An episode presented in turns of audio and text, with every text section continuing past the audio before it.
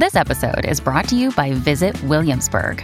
In Williamsburg, Virginia, there's never too much of a good thing. Whether you're a foodie, a golfer, a history buff, a shopaholic, an outdoor enthusiast, or a thrill seeker, you'll find what you came for here and more. So ask yourself, what is it you want? Discover Williamsburg and plan your trip at visitwilliamsburg.com. When you need mealtime inspiration, it's worth shopping Kroger, where you'll find over 30,000 mouthwatering choices that excite your inner foodie. And no matter what tasty choice you make, you'll enjoy our everyday low prices, plus extra ways to save, like digital coupons worth over $600 each week. You can also save up to $1 off per gallon at the pump with fuel points. More savings and more inspiring flavors make shopping Kroger worth it every time. Kroger, fresh for everyone. Fuel restrictions apply. Look, Bumble knows you're exhausted by dating. All the must not take yourself too seriously and 6 1 since that matters. And what do I even say other than hey? well, that's why they're introducing an all new Bumble with exciting features to make compatibility easier, starting the chat better, and dating safer. They've changed, so you don't have to. Download the new Bumble now. Welcome to the New Books Network. Hello, everybody. This is Deidre Tyler, a host of the New Books Network. Today we'll be talking to Dr. Linda J.M. Holloway, author of the children's book Little Miss Linda Speaks About Diversity. How are you doing today, Dr. Holloway? I'm doing outstanding, and thank you for having me. Oh, you're welcome. Now, I want you to tell us something about uh, the project. How did you get started with the project and tell the audience something about yourself. Okay, thank you. That's an excellent question. Uh, I am a daughter, sister, a aunt, a friend, a story activist, a spoken word artist, and I'm a counselor educator. And I've been in counseling education for over 27 years. I currently work at Alabama State University, which is located in Montgomery, Alabama. But however, I'm from the great state of Mississippi, down in the Delta, where I grew up on the farm with my parents, two brothers, and six sisters. And I learned a lot of things about life, so I like to share that part. I'm also an award winning children book author. I published five books so far. I'm also a retired veteran where I served in the United States Army Reserves for over 27 years. I deployed four times successfully three tours to Iraq and one to Afghanistan. I share that because that's a lot of who I am and what makes me who I am.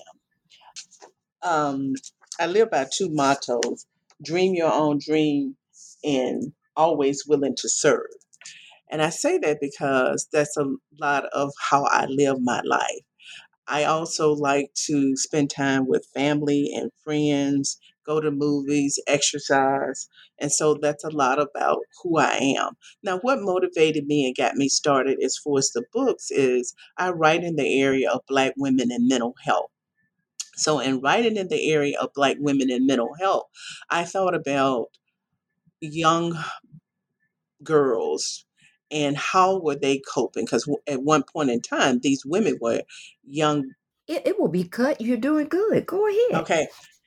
I thought about uh, um, these women were young black um, girls, and the and as a result, I wanted to reach out to these young black girls, and so that led me to want to write books in the area of mental wellness for uh, black girls.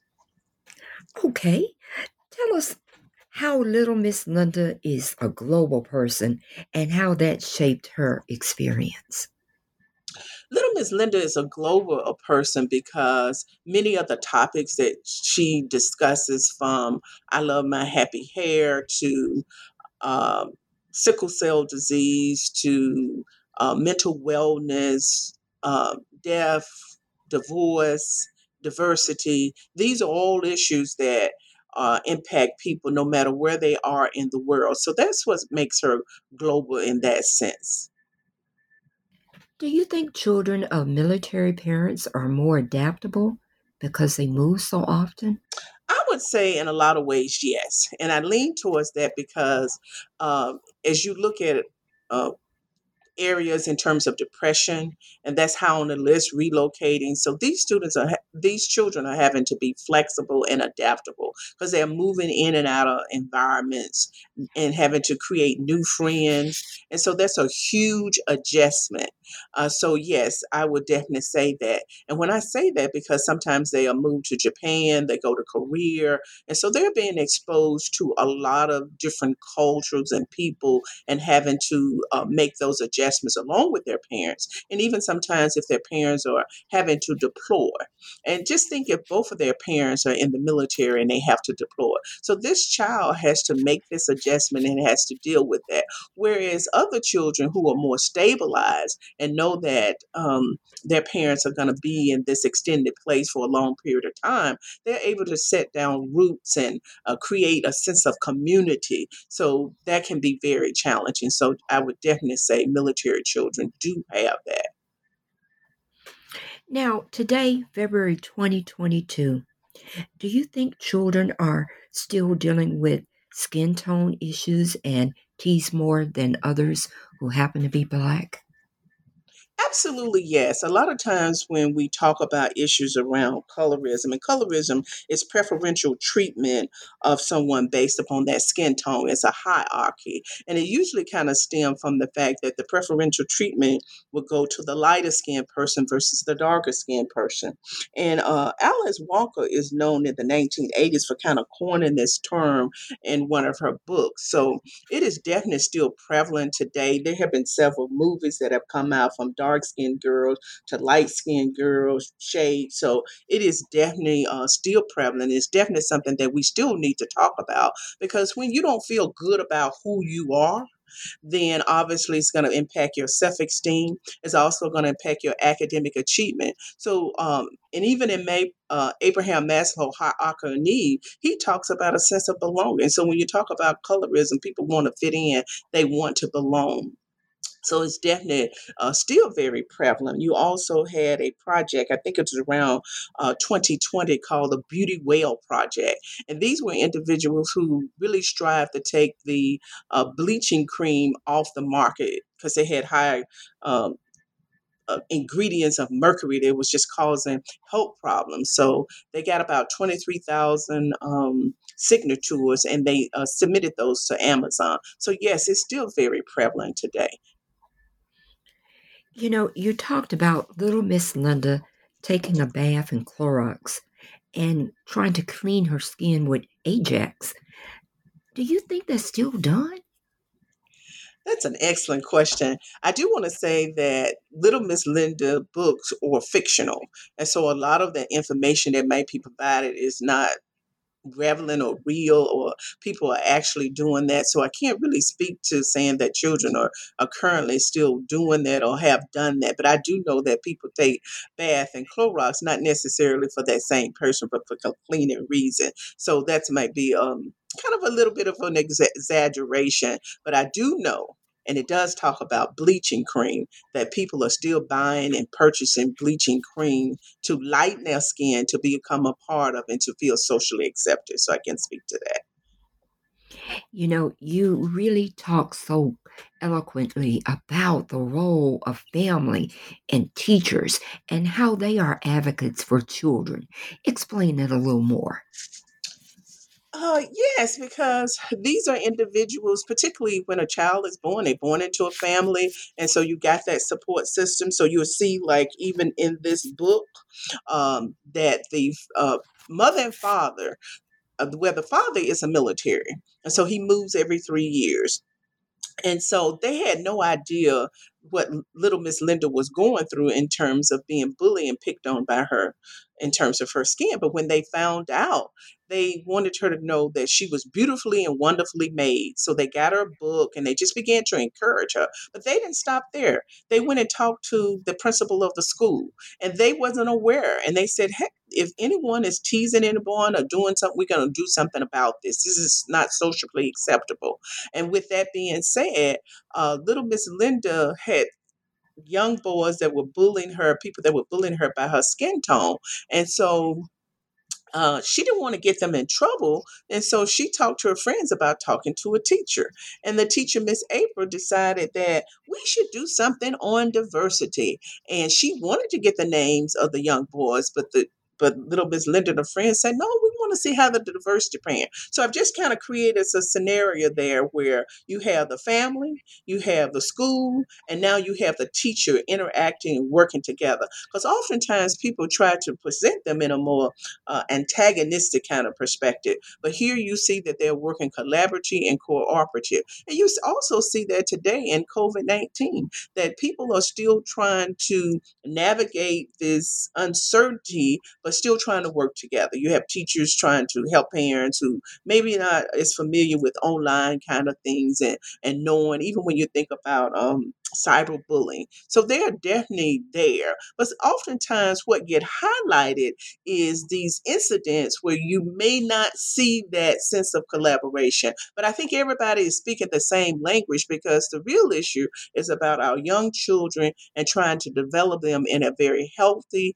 and a wholesome way so that they can grow up and be productive citizens. Now, I thought this was so uh, creative when you talked about the Candy Skittles project. Tell us about how Linda, little Miss Linda, dealt with that project. Well, one of the things that I mentioned early, the uh, teacher, as she began to teach about diversity, she wanted the students to come up with either a project or a paper. So little Miss Linda wanted to do a demonstration. So what she did was she used uh, Skittles, and as we know that Skittles are uh, multicolored, so she used Skittles to kind of illustrate that they all get along and they're in the bag. So that's kind of the Reader Digest version. But what she wanted to illustrate was that at one point, the Skittles, the colorful Skittles, did not play with the dark Skittles. And they thought they had different stereotypes about the dark Skittles. But the dark Skittles build up enough courage and they win and they talk with the other Skittles on the playground and say, hey, what what what is it about us that you don't want to play with us? And so then the colorful say, well, you're different. Our parents told us that, you know, you are bad, you commit crimes, you're just not really good people. But then the dark Skittles say, no, that's just not true. So they begin to say, well, you're a different color and um and you also different on the uh, inside. And so the dark skittles just kind of broke their shells because they basically color skittles was saying we're chocolate on the inside. And they broke their shells to demonstrate to them we may be a different color on the outside but we are also chocolate on the inside. And so they were really surprised and they began to to say hey yes you are our brothers and our sisters. So they began to hug one another and just be there for each other and say hey let's come on we can uh, be in the same bag. So by her doing that and taking skittles to school she was able to demonstrate demonstrate that we may be, have different shells on the inside, but on the outside, but we're wonderfully and beautifully made. And we can, even though they were placed in a bag together, we can all exist in the world and celebrate one another because our differences, because we strive and want the same thing. As simplistic as that sound, obviously, can be very complicated, but it really uh, did a really good message in the book, and it got the point over to the children about celebrating one another, not teasing someone because of the color of their skin. Because even the young boys who have been teasing, they said this story really touched us and they felt really, really good. Now, the book doesn't get into this, but the book actually has a, um, a skittle dance and she wanted to have something that was global that she could teach everybody so that she can actually demonstrate and so that's how the whole skittle uh, project came into play well, what is the overall message that you would like students who read this book to come away with? I really want them to come away with, even though we uh, have different skin tones, that we're all striving for the same thing and we should celebrate each other. And I know it's just talking about the skin pigmentation, but even people who have disability, whatever their difference are, they live in a rural versus rural. And so I think this uh, time for us to begin to celebrate people and, the, and to come together and appreciate and just try to get to know one another and see that we can uh, strive and live in a better world. Well, I've taken up enough of your time. What is the next project you'll be working on? Thank you for that question, it's done so eloquently. Uh, oftentimes, when people ask me that, they want to know what's the next book. I do have an, a book that I'm working on, and it's called Bad Girls of Montgomery. But bad stands for bold uh, and determined. And these are women that are not often talked about in the Montgomery bus boycott movement. We know about Rosa Parks, but we don't necessarily know about these other individuals. And so that's an area that's next to for me. Also, in dealing with my books, I do social emotional curriculum. And so, right now, my goal is to continue to do deep dives and continue to go out into the schools, whether virtually or if I can go physically, and to get the message out and to work with children in terms of their mental wellness. That sounds like a great project. Thank you so much for being on the show today.